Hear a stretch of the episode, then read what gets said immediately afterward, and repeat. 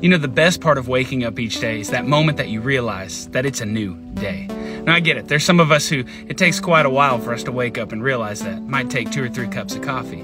But eventually, there's that moment that you realize today is a new day. It's a new day filled with new opportunities and new mercies from God, new ways to experience His goodness and His grace. You know, each and every moment of every day is a gift from God.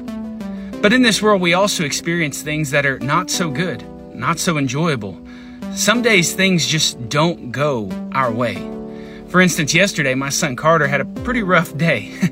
he got injured at school, an accident, and then a few other bad things happened, and he just wasn't having a good day. Last night, he was pretty emotional about the whole thing. He was upset.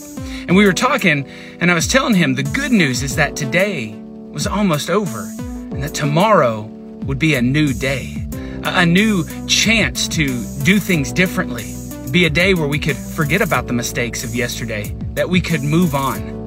So, I say this to you as well that I hope you realize, I hope you understand, and I hope you know today is a new day.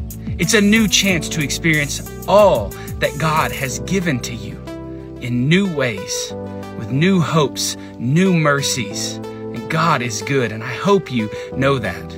Even when things don't go your way, even when things seem bad, even when things just hurt, I hope you know that today is a new day. But the good news, even if today doesn't end up being your day, tomorrow is also a new day too.